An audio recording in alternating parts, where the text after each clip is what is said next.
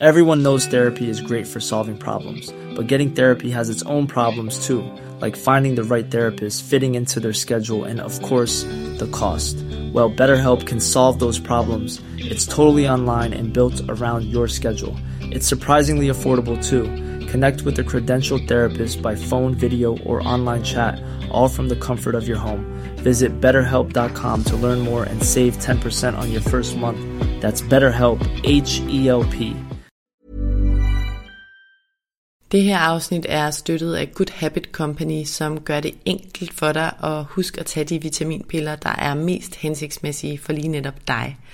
Udover at tilbyde en vitamintest, der sammensætter lige præcis de vitaminer og mineraler, du har brug for, baseret på din livsstil, så er deres produkter udviklet baseret på den samlede nordiske forskning, der bliver kaldt NNR, for at sikre, at du får den korrekte mængde vitaminer og mineraler. Desuden har de en virkelig smart abonnementsservice, hvor de virkelig ikke prøver at bundefange dig på nogen måde. De gør det nemt for dig at afmelde dig, og hvis du er utilfreds med produktet, kan du endda få pengene tilbage for den sidste måned. Så hvis du har overvejet at begynde at tage vitaminpiller, så synes jeg, at du skal tjekke Good Habit Company ud. Din personlige startpakke, den kommer med deres flotte glasbeholder, så du kan have den stående fremme og faktisk huske at tage dine vitaminer. Du kan besøge deres hjemmeside og tage deres vitamintest. Det tager kun 4 minutter. Og du kan bruge koden MINDCARE for at få 20% rabat på de første tre forsendelser. Og den rabat kan du faktisk godt kombinere med de 20% rabat, du allerede kan få ved kvartalsvis bestilling. Og dermed kan du altså opnå 40% samlet rabat.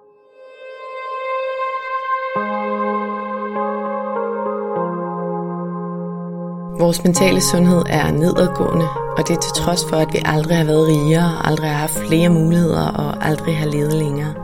Det skal vi selvfølgelig tale højt om, så vi kan blive klogere på, hvordan vi får det bedre.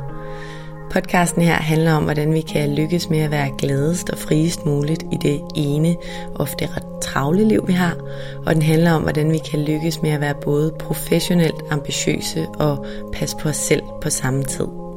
Jeg taler med eksperter og privatpersoner om alt det, der fylder inde i os. Min erfaring er, at når vi taler højt om de ting, så opdager vi, at der er mange andre, der bøvler med de samme ting. Og jeg tror virkelig på, at vi kan lære af og inspirere hinanden ved at dele vores sårbarheder, erfaring og viden. Så velkommen til Vores Mentale Sundhed, en Mindcare Collective podcast. Jeg håber meget, at du vil lytte med, og at du følger med på min Mindcare Collective profil på Instagram, hvor jeg hver dag deler indhold til refleksion, motivation og inspiration. Jeg hedder Lea Helmand. Velkommen til det første af mine to nytårs highlight afsnit. Jeg startede Mindcare Collective i december 2021, og min podcast her, den har været i luften siden februar 2022. Og med de her to nytårsafsnit, så har jeg altså 90 afsnit i luften af vores mentale sundhed. Og det synes jeg da personligt er ret stort. I løbet af de to sidste år har jeg delt rigtig meget indhold på min Mindcare Collective profil på Instagram. Faktisk har jeg mere eller mindre hver dag delt noget, og det har været indhold, der har baseret sig på viden, studier, på eksperters udsagn, men det har også handlet om mine personlige og ærlige erfaringer og andre folks personlige erfaringer. Alt indholdet i mit Mindcare Collective univers har haft og har en fællesnævner, og det er selvfølgelig, at det relaterer sig til mental sundhed. Det relaterer sig til, hvordan vi opnår mest mulig frihed, glæde, sundhed og mening i livet, og så relaterer det sig til, hvordan vi opnår en balance mellem at følge og udleve alle vores ambitioner i det forhastede moderne samfund, og så samtidig lytte til vores både fysiske og mentale behov. Det handler altså om, hvordan vi passer på os selv, vores hjerne og vores nervesystem, og det handler om i bund og grund, hvordan vi har det godt i livet. Jeg har glædet mig rigtig meget til at dele de her nytårsafsnit med jer. Det har først og fremmest været en rigtig fed oplevelse at optage dem, fordi jeg har skulle genbesøge en masse af de afsnit, jeg har lavet i løbet af året. Og at lytte til eksperternes guldkorn igen, det har selvfølgelig mindet mig om en masse vigtige ting. Formålet med de her to nytårs highlight afsnit, hvoraf det her er det første, er selvfølgelig også at minde dig om en masse vigtige reminder. Jeg har altså taget et udpluk af årets ekspertafsnit med, og jeg fortæller kort, hvad kimen, altså essensen var i de her afsnit. Hvad er det, jeg især tog med fra de afsnit? Og hvis du normalt lytter med til vores mentale sundhed, så ved du, at jeg altid til slut i afsnittet beder min gæst om at nævne et par ting, nogle pointer, som han eller hun gerne vil fremhæve som værende ekstra vigtige for jer som lyttere. Altså jeg beder dem om at opsummere, hvad det især er, at vi skal tage med, baseret på deres viden og erfaring. Og de her pointer har jeg altså fundet frem fra de forskellige afsnit og taget med til jer i dag. Så det er altså to nytårsafsnit, der kondenserer en masse vigtig viden fra en masse virkelig spændende, kloge og inspirerende mennesker. Og forhåbentlig kan afsnittet her altså minde jer om en masse vigtige ting i forhold til at have det godt i livet.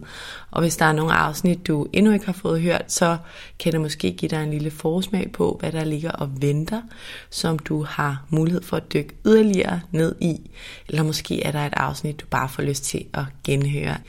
Med det sagt, velkommen til det første af mine nytårs highlight afsnit, hvor i jeg vil tage dig tilbage til en række vigtige gæster og deres vigtige pointer fra sæson 3 af vores mentale sundhed. Inden vi starter vil jeg som altid også lige nævne, at du helt gratis og nemt kan støtte, at der bliver ved med at komme nye afsnit af vores mentale sundhed. Det gør du selvfølgelig først og fremmest ved at dele, at du lytter med derude.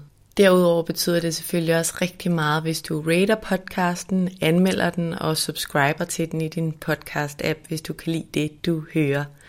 Du kan også donere et valgfrit beløb til podcasten. Det gør du via MobilePay-nummeret 155503, som du også kan se i tekststykket under afsnittet her. Det er alt sammen med til at støtte, at der kan blive ved med at komme nye afsnit. Tusind tak. Lad os kaste os ud i det. Jeg lægger ud med at tage dig tilbage til afsnit 50, hvor jeg havde besøg af søvnekspert Michael Rasmussen. Det med søvn er virkelig noget, jeg er blevet optaget af de sidste par år.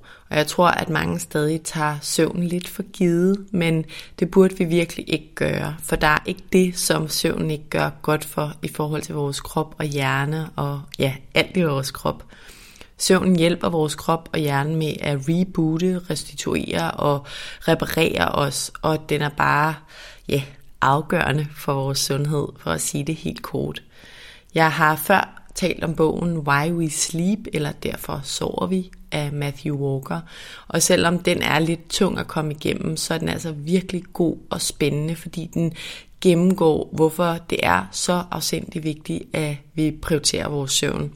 Den bog kommer jeg også ind på i afsnittet med Michael Rasmussen, og jeg vil altså lige nævne den igen, fordi den er virkelig god og virkelig vigtig. Matthew Walker han fortæller blandt andet, at to tredjedel af folk i de industrialiserede lande, de sover for lidt, og at WHO faktisk taler om en søvnmangelsepidemi. Og sagen er, at det samfund, vi lever i, ikke rigtig fordrer søvn. For eksempel har vi meget mere lys, altså helt grundlæggende elektricitet, end vi havde førhen. Både i forhold til for 100 år siden, men især i forhold til dengang, der slet ikke fandtes elektricitet. Og bare det faktum, altså elektriciteten, det holder os længere vågne, selvfølgelig fordi vi kan lave alt muligt, mens der er lyset tændt, i stedet for at slappe af. Og så er der selvfølgelig skærmene oveni, som på ingen måde er særlig gode for os eller for vores hjerne inden sengetid.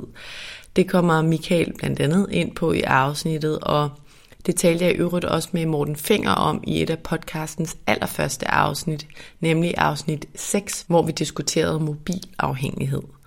Faktum er, at rigtig mange sidder foran et tv, en computer eller en telefon om aftenen, og de her skærmes lys, de snyder altså vores hjerne til at tro, at vi ikke skal sove. Så det giver vores hjerne det, der kan kaldes et falskt jetlag og det sænker produktionen af melatonin i hjernen, som er det hormon, der hjælper os til at sove godt. Det er en masse vigtige ting relateret til vores vigtige søvn, jeg taler med Michael Rasmussen om i afsnit 50. Vi taler om, hvorfor søvn er vigtig sådan helt grundlæggende. Vi taler om, hvad manglende søvn gør ved os og vores mentale sundhed og vores kognition og vores sociale relationer osv. Vi taler om, hvorfor det både er længden af vores søvn og kvaliteten af den, der er vigtig for os. Det er altså ikke kun vigtigt, at vi sover mange timer. Det er også vigtigt, at kvaliteten af vores søvn er god. Og det er jo lidt svært at vurdere det der med, om ens søvnkvalitet faktisk er god. Men det er altså vigtigt at kende til, at kvaliteten af den også er vigtig. Og så fortæller Michael også om forskellige spændende studier, der fremhæver netop, hvorfor søvn er afgørende for os. For eksempel så kan jeg huske, at han fortalte det her eksempel med, eller et studie, om at når skolebørn sover en time mindre, end de bør tre dage i træk, så svarer det til, at de kognitivt går to skoleklasser ned. Og det er jo helt vildt, og det sætter lidt perspektiv på, hvor meget vores søvn faktisk påvirker vores sundhed, og i det her tilfælde vores kognition, som jo selvfølgelig også påvirker vores trivsel og velbefindende. Sagen med søvn er, at når vi ikke får den, så er vi trætte. Manglende søvn gør, at vi bekymrer os mere. Det gør, at vores humør bliver påvirket.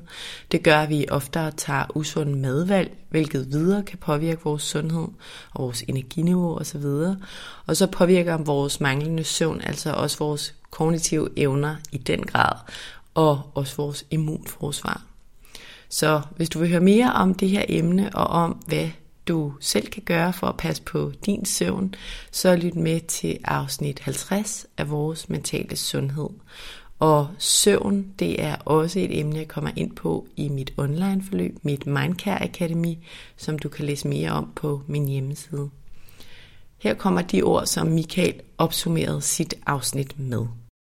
Nummer et, det er jo at prioritere din søvn altså igen, som vi har snakket om, leder med, at, at rigtig mange af os øh, i løbet af få årtier har fået stillet alle de her stimuli til rådighed for vores opmærksom på. Vi har hele verden i den her smartphone. Vi har 300 kanaler, streamingtjenester osv., osv., som gør, øh, at, at, at der er rigtig mange af os, der kommer for sent i seng, fordi jeg skal lige nå det.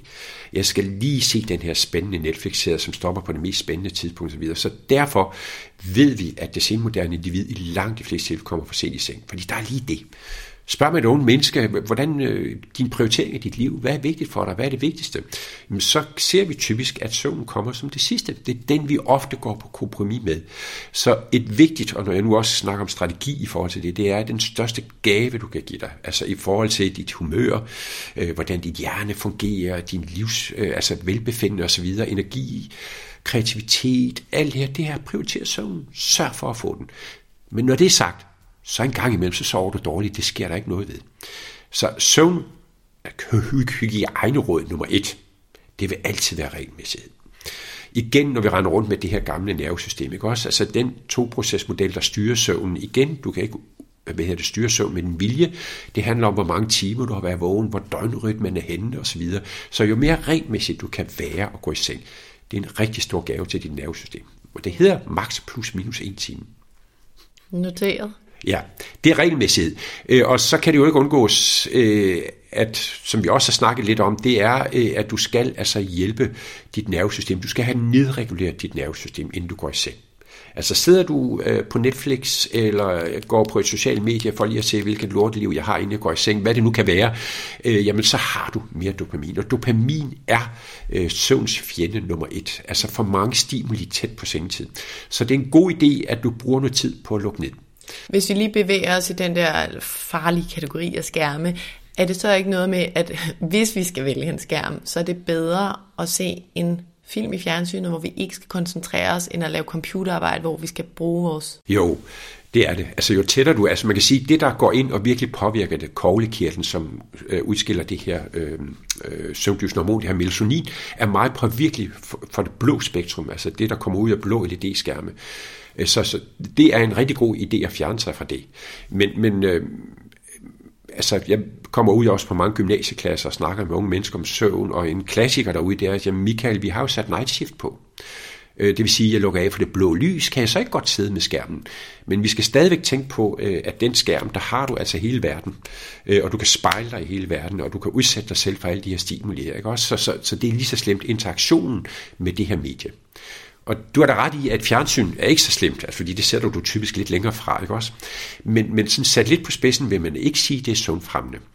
Altså søvnfremmende adfærd, øh, fri for søvnhæmmende aggregater, det handler rigtig meget om, øh, at du gør dig fri af skærme.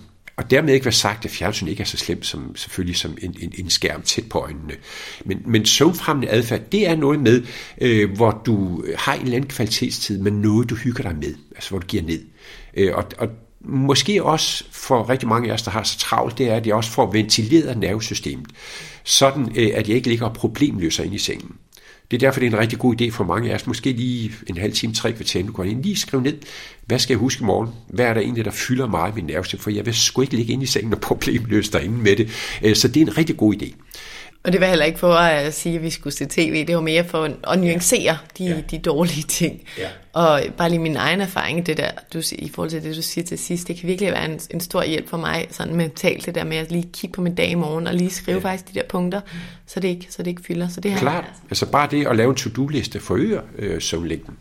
Øh, og det er jo, når vi nu har alle de her stimuli, så er det vigtigt at få det vægt. Fordi for at kan falde i søvn, så skal altså hele arousal-systemet stille og roligt nedreguleres. Også. Og er der, hvad skal man sige, rigtig meget gang i systemet, det vil sige, at du træder, overtræder den tærskel, hvor du kan initiere søvn på grund af stress, arousal, kald det hvad du vil, jamen så er det, vi oplever de her ting, som rigtig mange af os oplever. Så som man kan sige, øh, altså der er jo ikke nogen facitliste på det, men, men et, måske et meget godt billede på, hvad sundfremmende adfærd, hvis man kan lide det, det er at læse. Hvorfor er læsning godt? Det er det, fordi du fanges i plottet romanfiguren. Der er kun plads til én ting. Altså det, man kan kalde en konkurrerende kognitiv aktivitet. Det får nervesystemet til at slappe af. Kigger du på en skærm, så farer du jo ud i alle mulige retninger. Sudoku kryds og tværs, mandala, et varmt bad, lyt til musik, et brætspil med sin partner, en god snak, gå en tur, en hobby. Øh, det kan være rigtig mange ting, men, men masser af undersøgelser viser, at, at kan du hjælpe øh, det her system til at øh, ske en nedregulering, så får du mere dyb søvn. Signifikant mere dyb søvn. Og det vil sige, det er det parameter, vi alle sammen kan blive bedre til at skrue på for at få mere kvalitetssøvn. Og det er også bare vigtigt, at vi skal gøre en indsats for det, ikke? fordi vores hjerne jo er doven, og ja. der er mange, der har en tilbøjelighed til at sige, ej, hvor har jeg haft det hårdt, nu ligger jeg mig bare her. Ja, og mange bruger det måske også som en eller anden form, jamen det er den eneste måde, jeg kan slappe af på. Det er ved at kigge på en skærm, for jeg orker ikke mere, ikke også? Men det er ikke søvnfremmende. Søvnfremmende, det er noget, hvor du hjælper nervesystemet på vej til øh, at blive nedreguleret.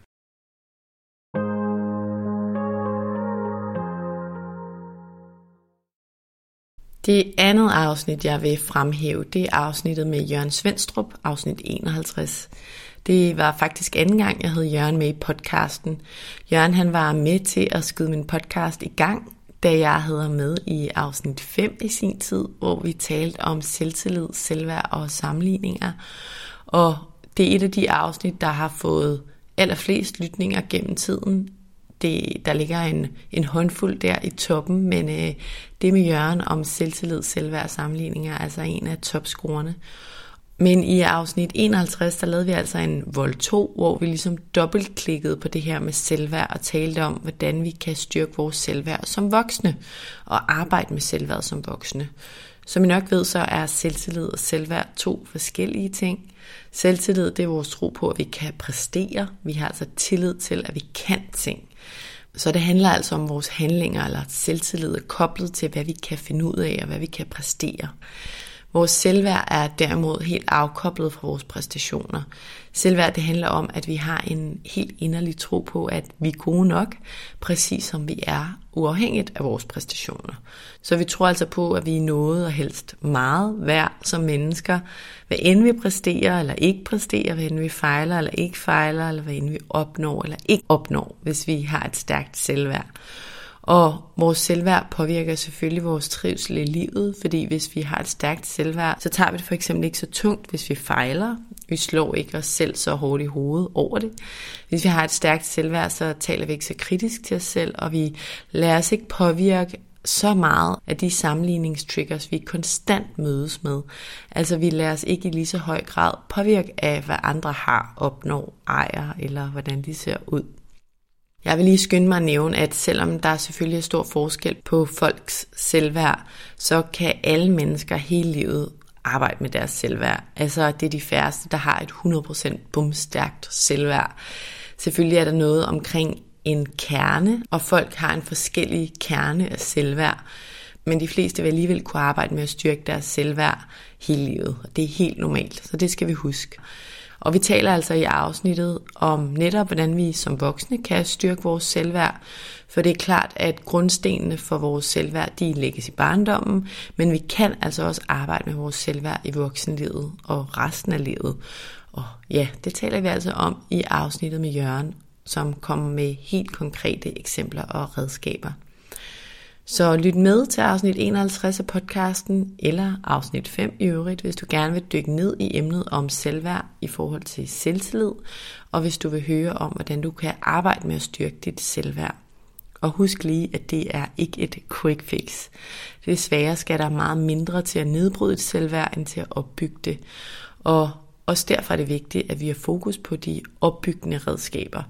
For vi har det altså bare bedre i livet, hvis vi har et stærkt selvværd. Her kommer de ord, som Jørgen Svendstrup afsluttede afsnit 51 med.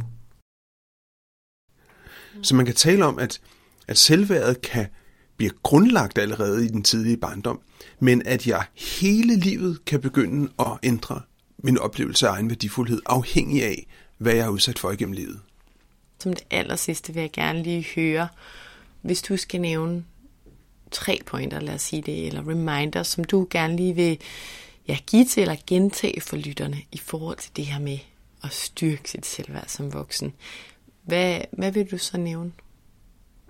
Jeg tror, at det vil være, hvis, hvis du oplever derhjemme, at du er meget udfordret, så vil jeg opfordre dig til at sætte dig ned og lave, skrive en ny historie. Skrive en historie. Den, en anden sand historie. Fordi den er jo den er også sand, den med alle fiaskoerne, men der er også en anden historie. Den, og så er der pludselig to sandheder. Så kan du vælge, hvad for en af de sande historier, der skal være din historie. Og den anden ting, det er, der tror jeg, jeg vil vælge at kaste mig på sofaen og lytte til mentaltræning et kvarter om dagen. Mm. I selvbilledtræning, og så have et bedre selvværd, når du rejser dig op efter et kvarter. Og de fleste vil i løbet af to-tre ugers daglig træning, så vil de opleve, at de pludselig begynder at lægge mærke til det, der går godt. Og det er jo, det er jo et tegn på, at der er noget, der er der er kommet et andet fokus i hjernen. Mm. Det er jo hjernen, der suverænt bestemmer, hvordan selvværd skal være. Og i øvrigt alt muligt andet.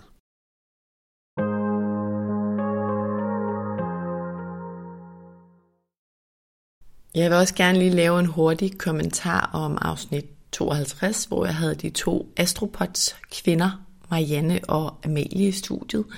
Min podcasten handler jo om at tilgå mental trivsel fra mange forskellige vinkler, og i afsnittet her, der dykkede vi ned i, hvad vi egentlig kan bruge astrologi til fra en mental sundhedsvinkel. Og det her var selvfølgelig et lidt mere alternativt afsnit, vil nogen sige, men jeg synes stadig, at, at det er rigtig spændende. Og det er jo forskelligt, om man tror på astrologien eller ej, og jeg er personligt selv lidt uafklaret, men jeg synes, at det er ret fascinerende og ja, interessant. For man kan reelt bruge astrologien på samme måde, som man kan bruge andre personlighedsmodeller på, som for eksempel enagrammet, eller andre typer af personlighedsmodeller. Enagrammet har jeg blandt andet også nogle afsnit omkring. Men altså kimen er også i forhold til astrologien, at hvis man tror på det, astrologien fortæller om din person, så kan man bruge forståelsen af personligheden til at navigere bedre i livet. Man kan bruge det til at være mere overbærende over for sig selv. Man kan bruge det til eventuelt at undgå nogle konflikter i livet, og til bedre at forstå andre personer og jeres forskelligheder imellem. Og derfor kan man også bruge det til at forbedre sine relationer. Og det taler vi altså alt sammen om i afsnit 52, hvor Marianne og Amalie også ligger mit horoskop, som jeg ikke havde hørt, før vi optog afsnittet. Det var også ret spændende. Så hvis du er lidt nysgerrig på, hvordan vi kan bruge astrologien til at trives bedre i livet, så er det altså afsnit 52, du skal lytte med til. Afsnittet det blev afsluttet med de her ord af Marianne og Amelie.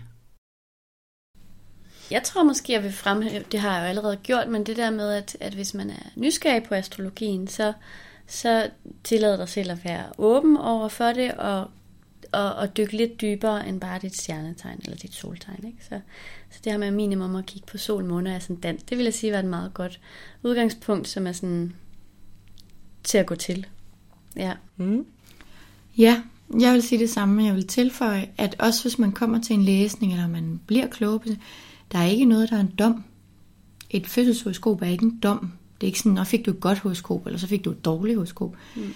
Alt handler om udvikling, personlig udvikling og potentialer. Ja. Så, Amen. ja, dyk ned i det, øhm, ud over bare dit soltegn, hvis du reelt er nysgerrig på det her. Og øhm, det er ikke en dom. Det er en mulighed og en måde at være i livet på, tænker jeg. En udvikling, som du siger. En afklaring man selv. Altså det, man, der er ikke nogen, der vil fortælle noget om, hvad man kan gøre. Man er selv herre over sit liv.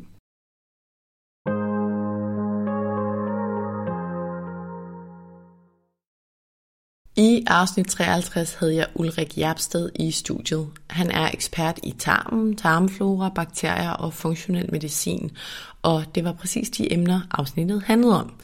Du har måske lagt mærke til, at der på det seneste bliver talt mere og mere om tarmen, og om hvor meget guld og viden, der faktisk ligger i vores tarm og i det, der kaldes vores mikrobiom. Fordi vores tarm påvirker faktisk både vores fysiske og mentale sundhed, og det er jo vildt spændende, fordi hvis det er sandt, så kan vi jo virkelig påvirke vores sundhed med, hvordan vi spiser og hvordan vi lever. Og det synes jeg er ret fascinerende, men det er også en lille smule, ja, frustrerende, fordi der er så meget, der vedrører vores tarm, som mange af os ikke ved, og samtidig er tarm noget, vi ikke rigtig kan se og føle på, så det gør det jo selvfølgelig lidt kompliceret. Man kan selvfølgelig lave en masse undersøgelser for at studere sin tarm.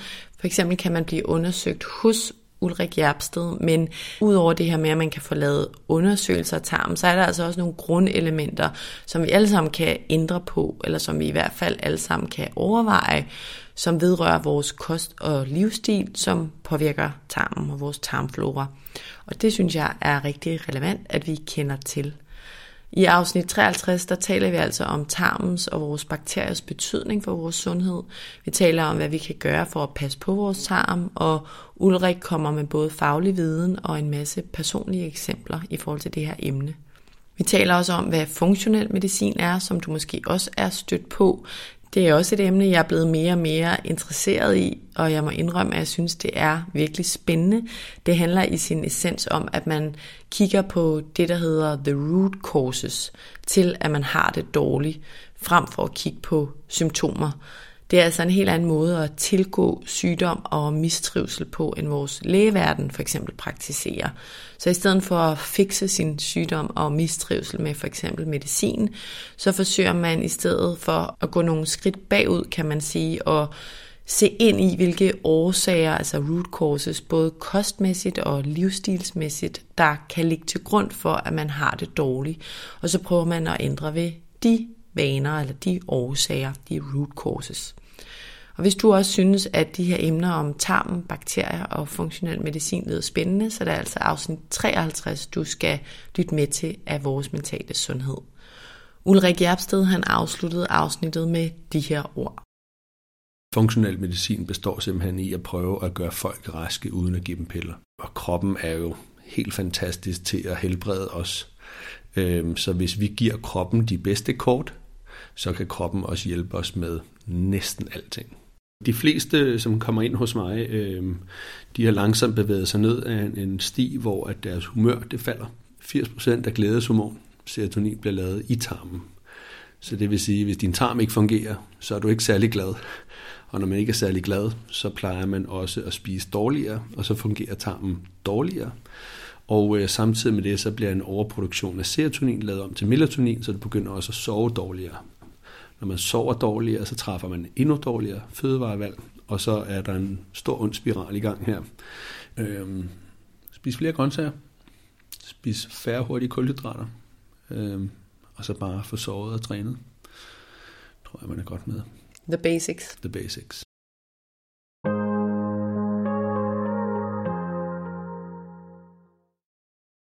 I afsnit 55, der stillede jeg skarp på særlig sensitivitet. Det var faktisk en gammel kollega, en kvinde med ben i næsen, der i sin tid anbefalede mig at dykke ned i det her emne, fordi hun til sin egen overraskelse havde fundet ud af, at hun var særlig sensitiv. Og det havde været en kæmpe gave i hendes liv at finde ud af det, og det havde været en kæmpe øjenåbner. Jeg kender den her kvinde fra managementkonsulentbranchen, hvor vi arbejdede sammen, og hun er i øvrigt en af de to personer, der er med i afsnit 69, som er en personlig beretning om emnet særlig sensitivitet. Men i afsnit 55, der er altså Lise August, der er ekspert på emnet i studiet. Og det her er for at gøre folk klogere på særlig sensitivitet og for at afmystificere det her emne. Fordi en ting er sikkert, og det er, at man sagtens kan være både hurtigløbende og ambitiøs og udadvendt og være særlig sensitiv på samme tid. Og det er der mange, der, der ikke tror, man kan. Sagen er, at særlig sensitivitet faktisk bare handler om et gentræk, der afgør, hvor fint følende vores nervesystem er i bund og grund. Så der er altså nogen, hvis nervesystem reagerer hurtigere og mere på stimuli udefra. Og hvis man først er opmærksom på det, så kan det virkelig være en gave i livet i forhold til, hvordan man ja, er i livet. Der er i hvert fald rigtig mange ting, der er gået op for mig, efter jeg er dykket ned i emnet. Og jeg kan love dig for, at jeg, før jeg kendte til det her emne, aldrig nogensinde ville have koblet ordet sensitiv til mig selv. På ingen måde. Jeg var sådan en, der løb hurtigt og kunne have mange bolde i luften og alt det der. Men den indstilling har altså ændret sig, og det fortæller jeg dig også om i afsnittet, hvorfor den altså har det. Det er øvrigt et af de afsnit, som mange især har reageret på og har skrevet til mig om. Jeg har fået rigtig mange beskeder om, at det her afsnit, det har virkelig været ja, øjenåbnende for dem. Sagen er nemlig, at man kan få det meget bedre i livet, hvis man tager sig af sin sensitivitet. Hvis man lever med den, så at sige.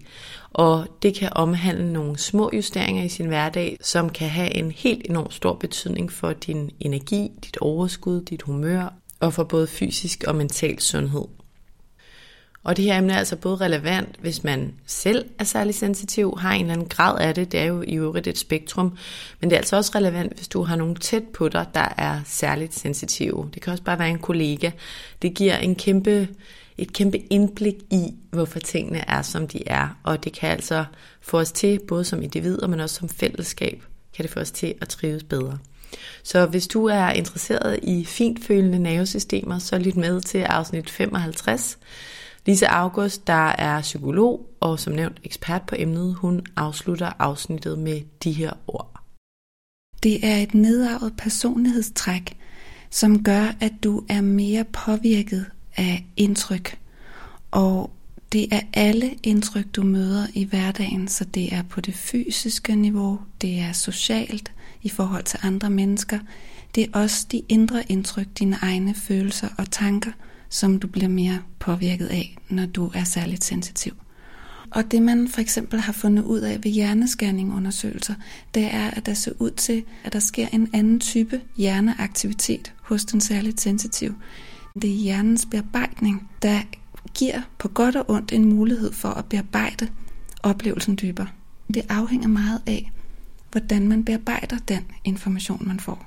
Så det kan jo både blive en tung byrde at gå rundt med alt, alt muligt i sig i længere tid, og det kan blive en gave. Vær kærlig og forstående i mødet med livets smerter og modgang. Der er ingen tvivl om, at selvom vi kan tale om, at det er en fordel at være særligt sensitiv, så bliver du også mere ramt. Det vil dit barn også blive. Og nogle gange kunne vi ønske, det ikke var sådan. Men det er vigtigt at acceptere det. At der er en sårbarhed forbundet ved at være mere påvirket af modgang. Mere påvirket af afs- afsavn, skuffelser og af tab. Og i de situationer er det vigtigt at møde sig selv kærligt, forstående bakke sig selv op, være en god ven. Vi kan være vores egen bedste ven og vores egen værste fjende, og hvis vi har ydre modgang som særligt sensitiv, så skal vi tænke, at vi er også meget påvirket af vores indre stemme. Så den skal give os medgang i modgang. Den indre farven til os selv.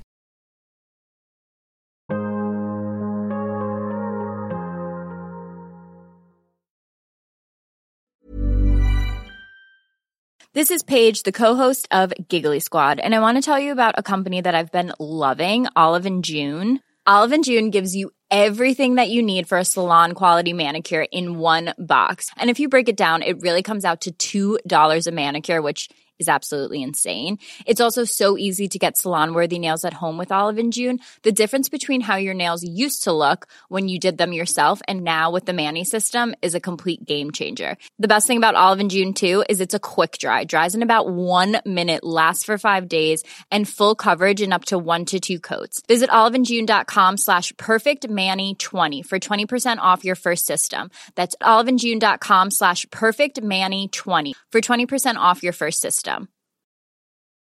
When you're ready to pop the question, the last thing you want to do is second guess the ring. At Bluenile.com, you can design a one of a kind ring with the ease and convenience of shopping online. Choose your diamond and setting. When you find the one, you'll get it delivered right to your door. Go to Bluenile.com and use promo code LISTEN to get $50 off your purchase of $500 or more. That's code LISTEN at Bluenile.com for $50 off your purchase. Bluenile.com code LISTEN.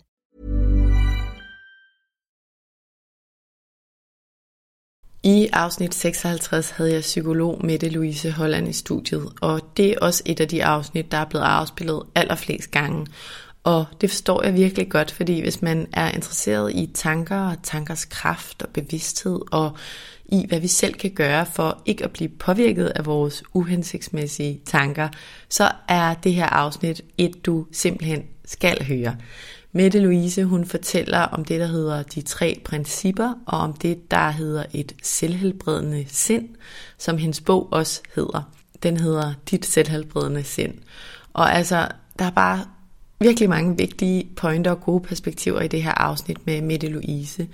Og jeg vil ikke sige så meget mere om det, men jeg har bare virkelig selv erfaret, at hvis man virkelig læner sig ind i den her indsigt om, at tanker kun er tanker, og at tanker kun eksisterer, når vi tænker dem, hvilket kan lyde sådan lidt abstrakt for nogen, når de hører det første gang. Men hvis vi virkelig læner os ind i den indsigt, så er der et kæmpe potentiale i forhold til at skabe mere frihed og glæde i livet.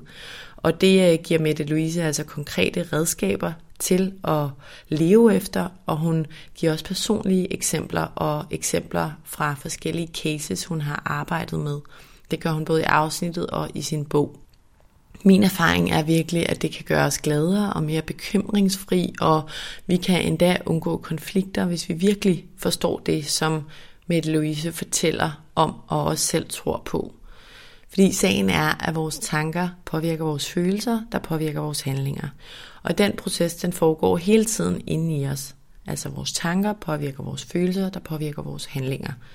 Så hvis jeg tænker, åh, jeg er ikke god nok, bare et eksempel, så får jeg en ubehagelig følelse i maven, og det påvirker måske, om jeg er sammen med mine venner den aften, om jeg kan overskue det, eller om jeg er for trist og bliver hjemme. Det er selvfølgelig et tænkt eksempel, og et meget ekstremt eksempel, men det er bare for at vise, at den her proces foregår hele tiden. Tanker påvirker følelser, der påvirker handlinger. Så hvis vi virkelig formår at blive mere bevidste om vores tanker, og vi lærer at håndtere dem bedre, så kan det altså også påvirke, hvordan vi går og føler ind i, og hvordan vi handler. Og derfor er der en kæmpe power i, hvordan vi håndterer eller ikke håndterer vores tanker. Så en stor anbefaling i forhold til at lytte med til afsnit 56. Men Louise, hun afslutter afsnittet med de her ord. Følelser er kroppen, der viser os, hvad vi tænker. Et øjeblik ad gangen. Vi oplever det, vi tænker, og fordi det føles, så bliver det virkelighed for os. Så vi går i vores egen hjemmelavede virkelighed alle sammen, og den er, og den er unik for os. Og det, den er så virkelig for os, så vi føler, at alle de andre også går rundt i vores. Så du ved, når jeg havde usikre tanker og tænkte, at jeg vidste, at der alle andre mennesker ikke kunne lide mig, så var det min sandhed. Og jeg havde ikke set, at det jo kun var min virkelighed. Den mest hjælpsomme tilgang til at dykke ned i den her forståelse for mig, som jeg ser det, det er sådan en nysgerrig åbenhed. Ik, ikke prøv at lære det udenad, øhm, og heller ikke tænk det i stykker, men bare være nysgerrig. Ligesom, er det rigtigt? Er det også rigtigt for mig? Og så vil jeg bare sige, der er ingenting i hele verden, du behøver for at have det godt. Fordi du, du er den gode følelse. Og jo, det gælder også dig. Og hver gang du kan tænke, du mangler noget for at kunne have det godt, at du vil have det lidt bedre, hvis du fik læst den der bog og taget det der kursus, eller fået mere i løn, så vil jeg bare sige, det er også en tanke.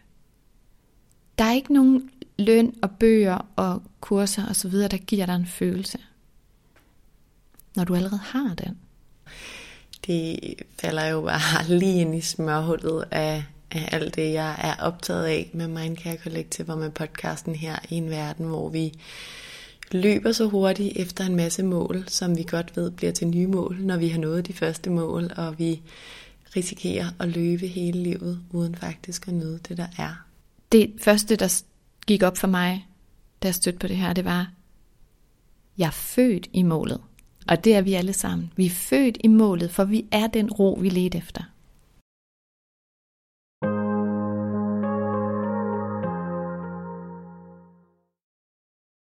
I afsnit 57 havde jeg Karoline Fibæk i studiet, og hun er jo, som mange nok ved, ekspert inden for hormoner og cyklus. Og det er selvfølgelig det, vi taler om i afsnittet. Vi taler om, hvorfor cyklus er en kæmpe sladerhank i forhold til, hvordan vi har det fysisk og mentalt. Vores cyklus fortæller os om ting, som vi ellers ikke kan se andre steder. Og i den forbindelse taler vi også om hormoner selvfølgelig, fordi vores cyklus består jo i høj grad af hormoner, og det skal nævnes, at mænd faktisk også har en cyklus, selvom den er anderledes end kvinders. Men sagen er i sin essens, at hormoner har en kæmpe stor betydning for vores sundhed og for vores trivsel. Og det er endnu en gang et af de emner, der kan være lidt mere kompliceret, fordi vi ikke kan tage at føle på emnet på samme måder, som vi kan med andre emner. Altså vi kan ikke sådan uden videre lige se, hvordan vores hormonniveauer for eksempel er inde i os. Men det kan man selvfølgelig få undersøgt. Men udover de her undersøgelser, er der altså også nogle grundelementer i forhold til det her med hormoner, der er guld værd at kende til. Altså noget, vi kan ændre og være opmærksom på i forhold til vores kost og livsstil. Og hvis vi kender til det, så kan vi nemlig ja, være opmærksom på specifikke ting i forhold til os selv, og i forhold til, hvordan vi lever, og i forhold til, hvordan vi spiser, og i forhold til vores humør osv. Og vi kan forsøge at ændre nogle ting i forhold til de her elementer, altså vores kost og livsstil, for at påvirke vores hormoner, og dermed hvordan vi har det.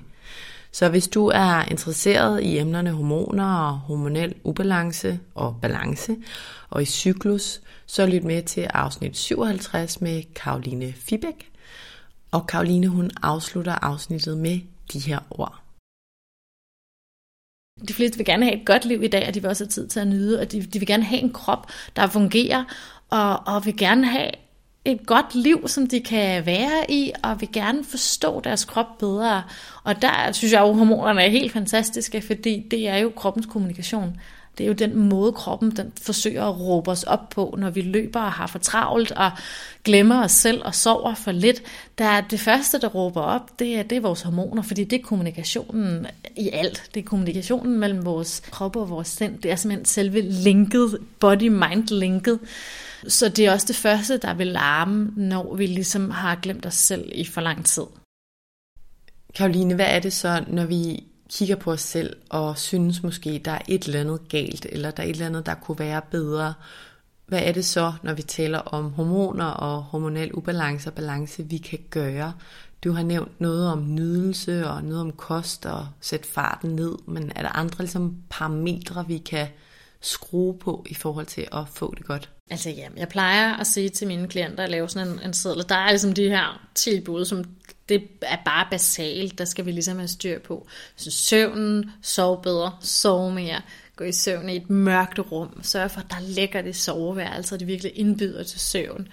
Øhm, sørge for, at man sover kvalitetssøvn i de her 8 timer. Hvis man ikke gør det, så er det bare der, man starter med at arbejde med sin sundhed. Hvis man ikke har styr på søvnen, jamen, så må man finde ud af, hvad det er, der gør, at man sover dårligt, og arbejde med det først.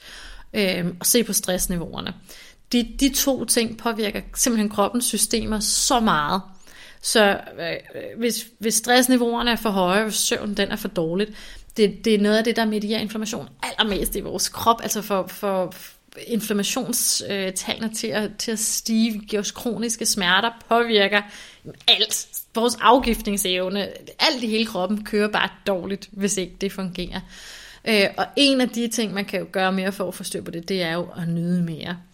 Øh, så er der en række specifikke fødevarer, som kan gå ind faktisk og påvirke de enzymsystemer i kroppen, alt efter selvfølgelig, hvad det er, man, man arbejder med. Kan man arbejde mere eller mindre specifikt, men chokolade er altid en god ting og påvirker. Skønt. Ja, ikke? Øhm, øh, påvirker øh, fantastisk øh, kroppen, der er flavonoider i, i kakao, som påvirker blandt andet vores serotoninbalance i hjernen, så serotonin virker længere tid i hjernen, hæmmer nedbrydningen af serotonin. Øh, og, og der er også øh, studier, der viser, at, at øh, kakao det normaliserer kortisolniveauerne. Øh, så, så det, er ligesom, det, det kan man altid. Medmindre man har histamin, histaminintolerance, så kan, så kan kakao godt være problematisk. Øh, Øhm, og, og hvis man sådan helt overall skal have et godt råd med kosten, så vil jeg egentlig bare sige, spis flere grøntsager og frugt. Øh, sørg for at få 6-800 gram frugt og grønt, og ikke sådan noget med, at det skal være mega fancy, eller nu skal man stå og lave salater og grønt juicer. Jeg gør helt basalt det, at jeg har en vægt og en skål om morgenen, og så smider jeg bare ting op i helt grøntsager, helt salat og en hel agurk, og så nogle blåbær og hvad der ellers lige er, samtidig med at smøre madpakker, og så tager jeg den med på mit kontor, og så har jeg bare sådan en dish, jeg sidder og spiser af. Øhm, fordi det handler om at spise mere, og det kan hjernen bare godt lide. Mm. Øhm, så hellere spise mere alt det grønne, og jeg kan love det for, når man spiser sig igennem sådan en knaskegrønt der for 800 gram, så, så er der egentlig ikke plads til så meget. Altså, der har man heller ikke lyst til at gå og spise de, sådan, det er ikke så fristende med alt crap. Øhm, og det er bare en dejlig nem måde at få, øh, at få vanvittigt mange vitaminer, mineraler og fibre på. Øhm, og så sørge for at få nogle gode kulhydrater hver dag, altså øh, fuldkornskulhydrater. Kulhydrater er jo mega udskilt, øh, men kulhydrater er også fiber. Øhm, og kulhydrater er, er virkelig vigtigt, for, særligt for kvinder. Der er studier, der viser, at det kræver omkring 150 gram kulhydrater at få ægløsning. Øh, og mere, hvis du så er mere sådan fysisk aktiv ud over det normale, altså hvis man træner. Og fire, øh, det svarer sådan nogenlunde til 4-5 bananer øh, i løbet af en dag. Det er jo ikke sådan overvældende øh, store mængder kulhydrater, men hvis man er på sådan en helt stringent low carb kur, så, så, så kan det være et problem for mange kvinder. Øhm, så få nogle gode kulhydrater og få nogle gode proteiner. Jeg plejer at sige til mine kvinder og mine kursister, at man skal have sådan en, en håndflade fuld protein, så hvad du kan lægge sådan oven på din håndflade til hvert måltid, og en knytnæve fuld kulhydrater, som kartofler eller fuldkornsris eller noget af den stil.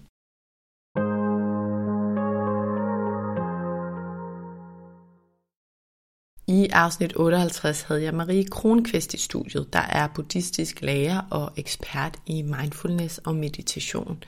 Hun lever og under de her emner, og hun rådgiver folk i toppen af erhvervslivet i relation til dem. Jeg havde hende i studiet for at få sat meditation og mindfulness lidt mere i kasser, og for at få taget det helt ned på jorden. Men det var helt tydeligt, at Marie havde en helt anden tankegang end mig, en meget mindre kassetankegang end mig, og det kan du virkelig høre, hvis du lytter med til afsnittet. Men på den måde er det jo godt at få udfordret sine egne perspektiver. Så jeg fik ikke helt sat det i kasser på den måde, jeg ville. Jeg blev udfordret i min tankemåde, men det gav virkelig stof til eftertanke, og det gav virkelig et indblik i, hvad mindfulness og meditation er i sin essens. Og det var tydeligt at mærke, hvordan Marie virkelig dyrker og lever mindfulness og meditation på et højt, eller kan man sige, rent niveau. Og det var rigtig inspirerende, synes jeg. Hun sagde for eksempel også det her med, at ting, der sker for os, hændelser, de er ikke gode eller dårlige. De er bare. Og det tror hun på og lever efter. Og jeg kan godt se, at den tilgang til livet, den virkelig kan gøre en fri Altså, der er ikke noget, der er godt eller dårligt. Ting er bare. Men wow, hvor er det også svært at praktisere for det moderne menneske, for mig. Og jeg tænker også for mange af jer. Altså, jeg synes bare ikke, det er særlig fedt, når jeg er syg, eller når det styrt regner, når jeg cykler, for bare at give to helt lavpraktiske eksempler. Men jeg tror virkelig, at man kan lære noget af at se på verden som mere neutral. Altså jeg tror på, at vi kan undgå meget smerte, hvis vi ikke tillægger ting eller hændelser en særlig betydning eller særlige tanker eller følelser. Og det er jo det, der er essensen i mindfulness. Og det er svært for de fleste, men ikke desto mindre er det spændende. Så altså, hvis du vil høre mere om meditation, mindfulness og den buddhistiske tankegang fra en sand lærer, og hvis du vil høre om, hvordan vi kan bruge de her emner til at trives bedre i det moderne forhæstede liv, så er det altså afsnit 58, du skal lytte med til. En modgang er jo en naturlig del af livet. Øh, så igen sondrer jeg ikke mellem man sige, det gode og det dårlige. Medgang og modgang. Nej, fordi jeg ved, at, at begge dele er en naturlig ting af livet. Jeg, jeg foretrækker ikke det ene frem for det andet, fordi jeg ved... Det gør at, du ikke? Nej. Fordi det er jo, altså, det ville være det samme som, at jeg ikke vil have, at det skulle være nat i livet, fordi jeg vil helst have det i dag. Jeg kender jo mange, der gerne vil lære at meditere. Så låner de en masse bøger og læser om meditation. Altså det, det er jo ikke, så, så, vi, så, så ved man en masse om meditation, men derfra til at have trænet den muskel, der handler om at meditere, det er jo, der er vi jo ikke. Så, så øh, for mig handler det om at leve det, ikke at, at, at forstå det. Den vigtigste læring er at give slip på at ville forstå. Der er ikke noget at forstå. Um, og vi skal lære at være frem for at gøre og forstå. Og at meningen med livet er at drikke glas mælk og spise en banan.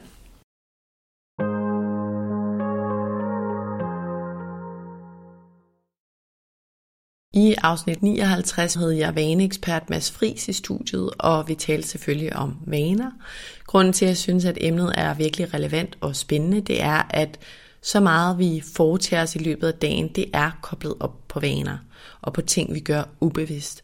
Og det er meget mere, end vi er bevidste om. Altså er der rigtig mange ting, vi gør, uden at tænke over det, og uden at være bevidste om det.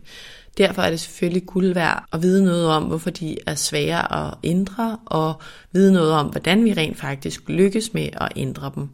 For hvis vi vil ændre noget relateret til vores sundhed, eller ja, ændre hvordan vi passer på vores mentale trivsel, så er vi nødt til at være bevidste om vores vaner, og vi er i de fleste tilfælde nødt til at ændre ved dem. Så hvis du vil høre mere om vaner, om hvad de består af, og om redskaber relateret til, hvordan vi ændrer dem og lykkes med at bibeholde dem på lang sigt, så er det altså afsnit 59 med Mads Friis, du skal lytte med til. En af de aller vigtigste reminder, jeg altid har med mig omkring vaner, det er, at når vi mislykkes med at ændre vaner, så er det som oftest, fordi vi starter for stort. Simpelthen. Så en tommelfingerregel i forhold til at ændre vaner og lykkes med at ændre vaner, det er start småt. I stedet for at sætte dig for at ville meditere en halv time hver dag, så sæt dig for at meditere 5 minutter eller 2 minutter hver dag. I stedet for at sætte dig for at ville have 100% mobilfri weekend, så sæt dig for at have nogle mobilfri timer osv. Jeg tænker, du forstår pointen. Start småt. Og vaner er i øvrigt et emne, jeg øh, har arbejdet med også i længere tid. Faktisk også det arbejdet som managementkonsulent, hvor man jo også er ude i virksomheder og ændrer vaner. Så det har fyldt meget hos mig i mange år. Og jeg kan anbefale James Clears bog Atomic Habits, hvis du er interesseret i emnet, eller Mads Frises egen bog om vaner. Og derudover så er vaner altså også et af de emner, jeg kommer ind på i mit 8 ugers online forløb, hvor jeg dykker ned i, ja, hvad en vane består af, hvordan vi ændrer dem, hvordan vi lykkes med at bibeholde dem på lang sigt osv. Netop fordi vaner er en kæmpe del af vores hverdag, og dermed er de altså også afgørende for, om vi trives, eller i hvert fald i forhold til, hvordan vi trives og hvordan vi er i livet. Så undersøg mit online forløb, hvis du vil lære endnu mere om vaner, også i forhold til redskaber. Men du kan starte med at høre afsnit 59 med Mads Fris, hvis du synes, at det her emne lyder interessant. Mads Fris han afslutter i øvrigt afsnittet med de her ord. Du er helt ekstraordinær fantastisk som menneske. Din hjerne og din krop er bygget til, at du kan vanvittige ting meget større, end du er klar over i dag. Men du har en masse miljømæssige udfordringer, og måske også noget bagage, der gør, at du slår dig selv alt for meget i hovedet, men ved, du er god nok, og du har potentiale. Det vil være den første. Mm. Den næste del, det vil være, øh, sørg for at starte småt, og sørg for at gøre det rewarding. Så det snakker vi ikke så meget om i dag, men vi kan vælge vaner, som generelt vi bare synes er fede, og giver os mere energi, eller vi kan vælge en masse vaner, som vi har hørt skulle være rigtig gode. Og ofte så ender vi med at vælge nogen, som vi tror er rigtig gode, i stedet for at finde dem, som giver os allermest glæde. Mm. Så find de vaner, der giver dig glæde, og så brug den der tarmodel til at komme i gang småt. Og bare lige et sidste afledt spørgsmål er det, hvordan skal vi finde det? Altså, hvordan finder vi de vaner, der giver os glæde? Er det bare, siger jeg, ved at sætte os ned og tænke over det, eller har du noget input til det? Sæt sig ned og tænke over det, og så teste af. Så helt simpelt, vi ved, at vi har behov for bevægelse. Rigtig mange synes, det er sjovt at danse. Så i stedet for at tage ned i fitnesscentret, så vil man godt kunne, øh, der findes på YouTube efterhånden, der kan du få en workout-dans eller andre ting. Det kan være at danse med børnene. Det kan, vi har alle sammen brug for en eller anden form for tunge løft af noget. Det kan være, at du løfter børnene, eller du så bare kun bruger 10 minutter to gange om ugen på de der styrketræningshårde løft. Men resten af din bevægelse, det er sjovt. Det er en god en tur, det er at løbe med en god veninde. Rigtig mange straffer sig selv, og vi er vant til den der no pain, no gain. Øhm, og vokse op med den, den er der noget sandhed i, men det er ikke en fuld sandhed. Øh, så lad være med at fokusere på no gain, no pain. Øh, fokuser i stedet på, er det dans, er det løbeture, er det zumba? Altså, hvad er det? Er det sang, der er med til at aktivere din vagusnerve, der gør, at du falder mere ned? Der findes så mange forskellige ting, som, øh, som kan understøtte os. Det vigtige er bare, at vi har opmærksom på, hvad er nogle af de der hovedting som menneske? Og så teste noget af, er det sjovt, eller er det ikke sjovt? Og hvis ikke det er sjovt, så smid den vane væk. Lad være med at tro, at du skal fortsætte tre måneder. Det er nok en god idé at fortsætte mere end 3-4 dage for at teste ordentligt af. Men, men lad være med at holde dig, hænge dig for meget op i en eller anden vane, som ikke giver glæde. Ja, prøv det af, og så tænker jeg også samtidig, prøv at lade være og lade dig påvirke af, hvad andre synes er det rigtige, og hvad andre gør. Som du siger, der er noget, vi tror er det rigtige mm. rigtig ofte, fordi vi ser det på medier eller fra vores vennekreds, og det er selvfølgelig kan også kræve, eller det kræver også mental kapacitet, ikke at lade sig påvirke af sammenligninger, fordi vores hjerne er igen skabt til at sammenligne os for overlevelse, fordi det engang skulle skabe motivation. Men, men prøv lige at være i dig, og hvad, hvad gør dig glad? Det synes jeg er en vigtig pointe for mig.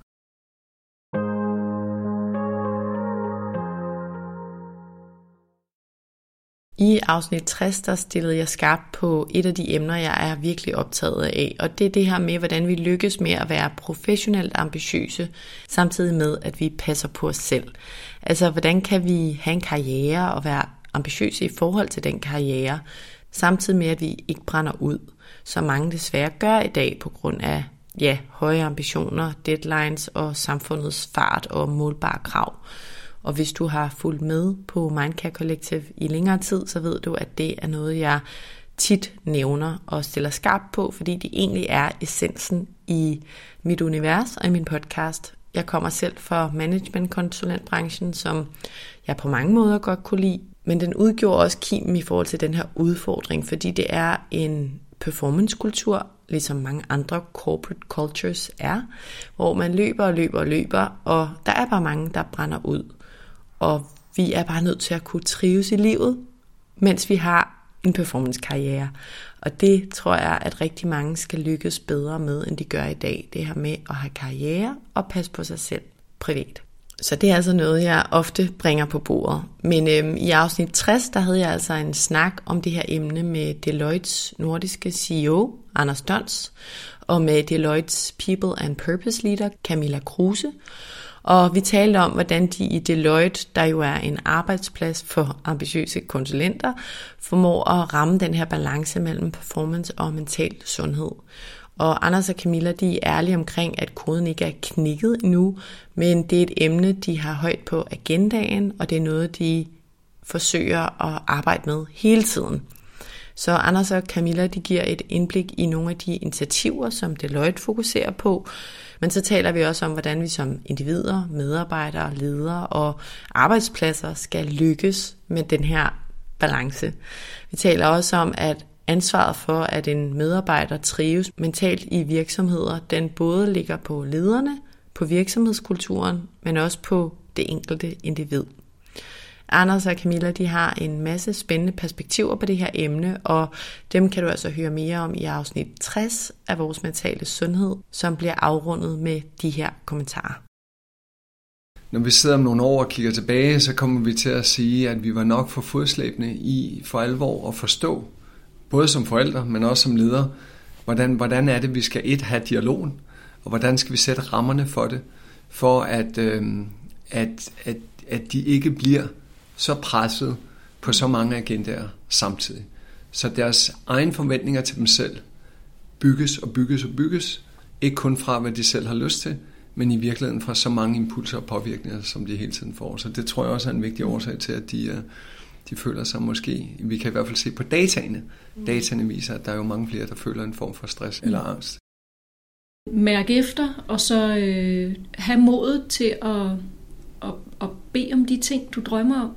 Altså jeg, øh, jeg spurgte dig, Anders, for et godt års tid siden, om jeg godt kunne, øh, kunne tage en måned og arbejde fra udlandet. Og det var jo fantastisk. Øh, stadig at kunne være en del af virksomheden og, og være en del af opgaverne osv. Men, men trække stikket ud, fordi min datter havde det behov på det tidspunkt, for at der skulle ske noget øh, i hendes liv, og jeg var, jeg var nødt til at være tæt på hende. Og det er jo, det er jo sådan noget, som, som kræver, at man har modet til det. Der gik der, lidt rundt om mig selv, inden jeg gjorde det. Men, men det der med at have modet til at spørge om det, man drømmer om. Jeg er meget enig i, det er et godt råd. Øhm, jeg vil, hvis jeg skulle supplere Camilla, så vil jeg nok sige, at husk, at, at uh, livet forhåbentlig er langt. Øhm, men du skal være i nuet. Altså du skal nyde din hverdag.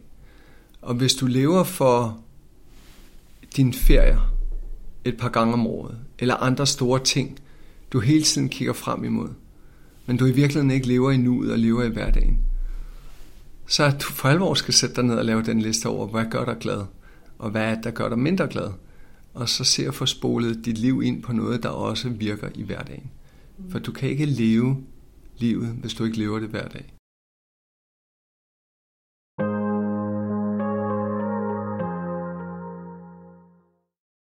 Afsnit 71 vil jeg også gerne fremhæve, og jeg tror faktisk måske, at det er et af mine yndlingsafsnit. Det er jo svært at sige, når jeg nok ikke så overraskende personligt synes, at alle de emner, jeg dykker ned i, er spændende. Men Maria Axelvolds pointer var nye for mig, da jeg stiftede bekendtskab med dem, og de gjorde virkelig indtryk på mig. Og jeg fornemmer, at de har gjort indtryk på mange. Marias fokus er på at fremhæve, hvad det gør ved forældre, når de prøver at leve op til de moderne krav, der er til opdragelse. Og jeg ved, at alle os forældre, vi ønsker det bedste for vores børn, og vi hører en masse om opdragelse. Mange af os læser om det, og vi ved efterhånden godt, at det nye børnesyn har en masse godt og rigtigt at byde på. Altså det her med, at vi skal se børn som de mennesker, de er. Vi skal ikke agere som værende bedre end dem. Vi skal være i øjenhøjde med dem, og vi skal turde lade dem vinde i diskussioner, vi skal lytte til dem, omfavne deres følelser og udbrud osv. osv. Og det er jeg helt med på, det er Maria Axelvold også helt med på. Men hvad gør det, at vi gerne vil leve op til det her nye børnesyn egentlig ved os forældre? Det er det, Maria stiller skarp på. For sagen er, at der er kommet et nyt begreb til, nemlig forældreudbrændthed. Simpelthen fordi flere og flere forældre brænder ud over at skulle leve op til de moderne opdragelsesperspektiver. Og mange forældre går rundt med mere eller mindre konstant dårlig samvittighed, eller i hvert fald dårlig samvittighed i en eller anden grad, og måske i lidt for uhensigtsmæssig grad, når de i situationstegn gør noget galt. Og det er som om, at perfekthedskulturen er rykket ind i børneopdragelsen, og det er altså virkelig et spændende fokus, synes jeg. Og det er noget, jeg synes er vigtigt at tale højt om i den her verden, hvor vi altså bliver bombarderet med opdragelsesråd fra eksperter og sociale medier og hinanden osv. Det her er også et afsnit, jeg har fået virkelig mange henvendelser på fra forældre, der er vist lige sådan ånderligt lettet op, og som virkelig sætter pris på det her forældrefokus, som de ikke lige havde tænkt på. Fordi der er så meget fokus på børnene i dag, og det er selvfølgelig rigtig godt, at vi fokuserer på, hvordan opdragelse kan skabe sunde og mentalt stærke børn. Det er rigtig vigtigt, men det er også vigtigt, at det ikke påvirker forældrene negativt, når de prøver at leve op til samfundets nye krav om opdragelse. Og faktisk viser nogle studier i hvert fald, at den rolle, som forældre spiller for børns trivsel, altså hvor meget forældre betyder for hvordan børn ender med at trives, den er faktisk mindre, end man egentlig tror. Så forældrenes påvirkning på børnene er selvfølgelig betydelig, især i de små år, men den betyder faktisk mindre, end mange tror. Hvis du ligesom mig synes, at det her emne er vigtigt, så er det altså afsnit 71, du skal lytte med til. Men allerede nu kan du, hvis du er forældre, lige mindre selv om, at barn for opdragelse i Danmark er virkelig høj. Så næste gang du har dårlig samvittighed over, at du har hævet stemmen eller noget i den stil, så træk lige vejret og husk på, at du grundlæggende formentlig gør det rigtig, rigtig godt som forælder. Maria Axelvold, hun afsluttede afsnittet med de her ord. Det er jo voksenperspektivet, der er mit speciale, og jeg interesserer mig jo ikke så meget egentlig for, hvordan har børnene det i dag. Jeg interesserer mig for, hvad gør det her ideal, som det intensive forældreskab er, og som det nye børnesyn, det ligesom forudsætter. Hvad gør det ved forældre? Øh, hvordan oplever de det, og hvad er det egentlig, de skal skal leve op til. Og det er jo, når jeg kigger på det med de briller, at jeg ligesom kan se, at der er, en, der er selvfølgelig de her gode ting, men når vi vender den om, så er der også en pris at betale, og det er så den, som jeg jo fokuserer rigtig meget på. Især mødre har fået det meget øh, sværere, Øh, mentalt svære i forældreskabet. Og vi ser jo for eksempel nu, at der findes en, et nyt fænomen, et udmattelsessyndrom, ikke, der hedder forældreudbrændthed. Husk, at forældredeterminismen, altså tanken om, at du afgør dit barns udvikling og fremtid, det er en myte. Øhm, den, den kan virkelig frigøre noget energi, tænker jeg. Og det her med, at det gode nok faktisk er øh, godt nok, og, og måske endda det bedste, som det her studie øh, fremhævede, at, øh, at den her gyldne middelvej på mange måder kan være det bedste både for børnene og for de voksne. Og så øh, også få øjnene op for det her med markedet. Det har vi ikke været lige så meget inde på. Men der er ingen tvivl om, at det marked, der lever af øh, at sælge ting, om det så er rådgivning, ekspertbøger eller øh, autostole eller hvad det er, det blomstrer jo helt vildt. Og det marked har jo en kæmpe interesse i at nære vores usikkerhed, og det gør de super godt.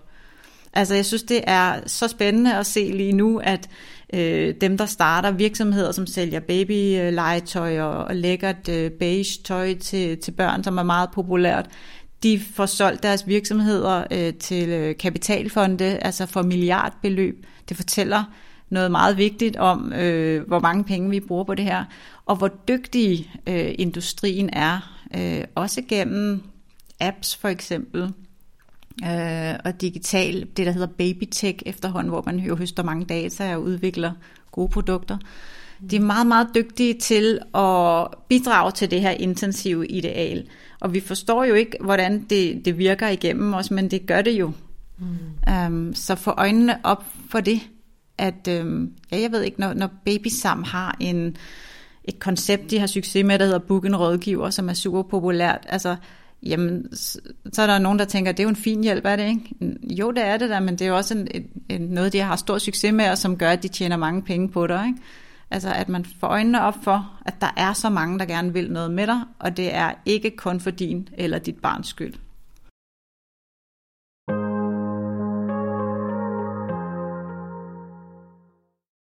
Det sidste afsnit fra sæson 3, som jeg vil fremhæve i det her nytårsafsnit, det er afsnittet med ekspert i og forsker inden for positiv psykologi, Hans Henrik Knop. Og jeg kan virkelig anbefale dig at lytte med, hvis du synes, at det her med tanker og et positivt mindset er interessant. Positiv psykologi, det kan jo godt have en klang af sådan lidt naivitet og lallegladhed for nogen. Altså nogen tænker sådan, at positiv psykologi handler om, at vi skal bare være positive over for det hele. Og det synes jeg altså, at Hans Henrik han får faret lidt af banen. Han går meget fagligt til værks med sin, eller baseret på sin forskerbaggrund, og han har bare så mange fine perspektiver om det her emne, og for mig i hvert fald, så øhm, fik han kastet et nyt lys på det her med positiv psykologi, som jo er enormt powerfult for at trives godt i livet. Der er rigtig mange ting, jeg faktisk har lyst til at bringe på bordet fra afsnittet med Hans Henrik, men jeg tænker, at jeg vil holde mig til to ting. Og det ene er, at evolutionært fylder negative oplevelser og hændelser og traumer mere i os end positive. Og det bør vi altså huske, så vi kan gøre os umage med at fylde vores liv med det, der skaber gode og dejlige følelser i os. Fordi det er jo lidt irriterende, at vi har det her evolutionære træk, som vi ikke kan ændre. Altså at vi bare har nemmere ved at fokusere på det negative som mennesker. Men vi kan trods alt forsøge at leve bedst muligt med det her træk, men det kræver jo, at vi er bevidste om det. Og det her træk kommer jo selvfølgelig fra, at mennesket er skabt til at overleve. Så vi er skabt til at drages mod det negative, så vi ligesom kan prevente det, eller arbejde omkring det, og dermed sikre vores overlevelse. Som jo ikke er lige så relevant i dag, som det var dengang hjernen blev udviklet for mange, mange, mange, mange, mange år siden, hvor der var mange flere farer og mange flere trusler i forhold til vores oplevelse. Så det skal vi huske på. Det er naturligt at fokusere på det negative. Vi kan gøre noget for at fokusere på det positive. Den anden ting, jeg gerne vil fremhæve, det er noget, som Hans Henrik sagde om lidelse og negative tanker. Og det var, at han mindede os om, at når du er vred i en relation, eller når du er skuffet, eller når du er bekymret, eller i tvivl, eller fyldt med sorg, så husk, at det er dig, der bærer lidelsen. Det er dig, det gør ondt på. Og jeg synes virkelig, at det var en god reminder, fordi ja, rigtig ofte så er du den, der sidder med ledelsen, og du er den eneste, der har magten til os at fjerne dig fra den lidelse.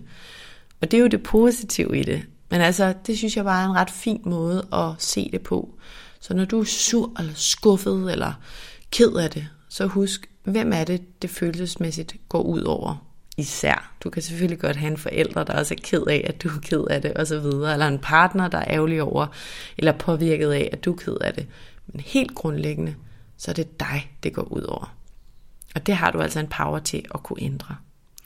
Så jeg kan virkelig anbefale dig at lytte med til afsnittet, hvis du er interesseret i tankens kraft, fordi der er noget, vi kan gøre, når negative, triste og tunge tanker fylder. Og det betyder ikke, at vi ikke må have de her tanker. Det betyder ikke, at vi ikke må være i sorg. Men vi kan altså gøre noget for at trives bedst muligt i livet. Og positiv psykologi handler altså ikke kun om en lalleglad optimisme. Det er meget dybere end det. Og det kan du høre om i afsnit 74, hvor Hans Henrik afslutter med de her ord. Så mister vi ofte magten over vores egen situation, fordi vi ikke er bevidste om, at negative oplevelser fylder meget mere end positive oplevelser. Langt, langt mere. Og det betyder, at det kan tage glæden ud af utrolig meget godt, hvis bare der kommer lidt dårligt. Det er ikke de objektive udfordringer, du står overfor, som skaber dit stress. Det er din fortolkning mm. af de objektive vilkår. Det er en måde at tænke på. Det kan jo være, at du slet ikke ser, at der er et problem, men så er du heller ikke stresset. Hans Henrik, kan du sætte en sætning på, hvad ud fra din både personlige optik og din faglighed, hvad er det gode liv? Det gode, hvis jeg sådan skulle improvisere sådan en samlet beskrivelse af det, så er det det gode liv, det er kendetegnet ved, at man er aktiv, helhjertet, øh, stræbende efter at være sund og rask i krop og sind, oplever positive emotioner i hverdagen, oplever tilstrækkelig dopamin til, at man er ude af depression og, og, og kan se farver i hverdagen. Oplever meningsfuld engagement en noget, man kan se føre til noget, og hvor man, hvor man bringer noget af det, man selv er god til, og hvor man har noget at bidrage med i spil. Øh, og måske vigtigst af alt, at man er sammen med andre, øh, oplever kærlighed i livet, øh, i stort og småt. Øh, og at man forstår, at, at livet er en rejse, det er ikke en destination. Altså lykken er en rejse, det er ikke en, en destination. Øh, og at alt godt i livet typisk indebærer, at man er inde i en eller anden proces, der har en, en åbenhed.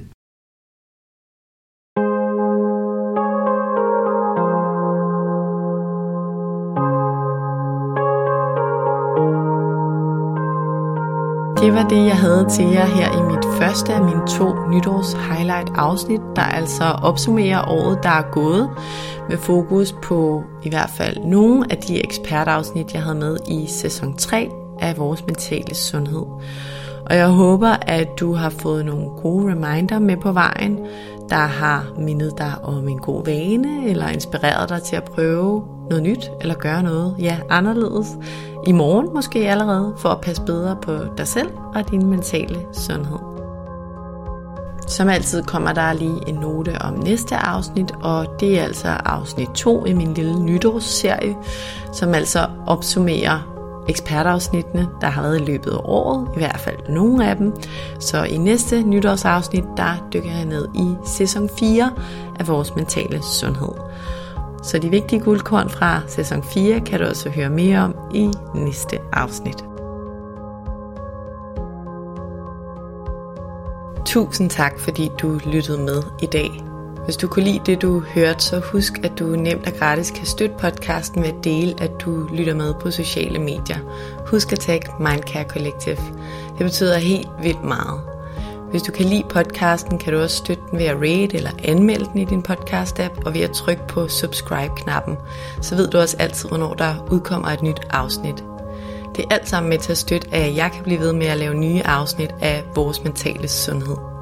Som det sidste vil jeg også bare lige nævne, at du selvfølgelig altid er velkommen til at række ud, hvis du har feedback, idéer eller noget på hjerte, du gerne vil dele med mig.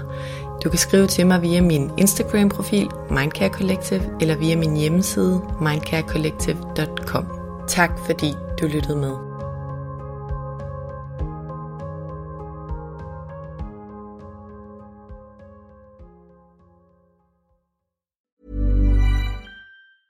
Mom deserves the best, and there's no better place to shop for Mother's Day than Whole Foods Market. They're your destination for unbeatable savings, from premium gifts to show-stopping flowers and irresistible desserts. Start by saving 33% with Prime on all body care and candles. Then get a 15-stem bunch of tulips for just $9.99 each with Prime. Round out Mom's menu with festive rosé, irresistible berry chantilly cake, and more special treats. Come celebrate Mother's Day at Whole Foods Market.